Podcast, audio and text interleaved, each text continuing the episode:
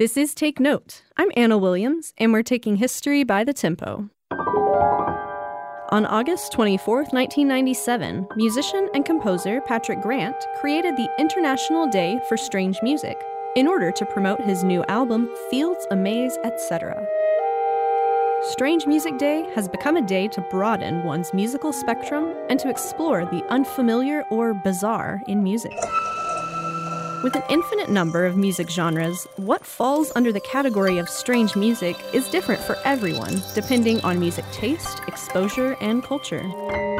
In the realm of classical music, an example of what many would consider strange music is the work of the Second Viennese School. The Second Viennese School was a group of composers in the early 20th century in Vienna. Their music was characterized by chromatic expressionism, atonality, serialism, and 12 tone.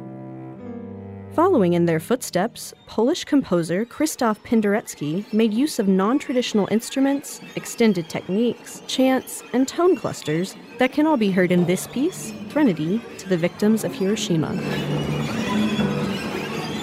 No matter what genre you listen to, we hope that you can find songs to help you celebrate Strange Music Day. Take Note is a production of Classical Arizona PBS, a service of Arizona State University.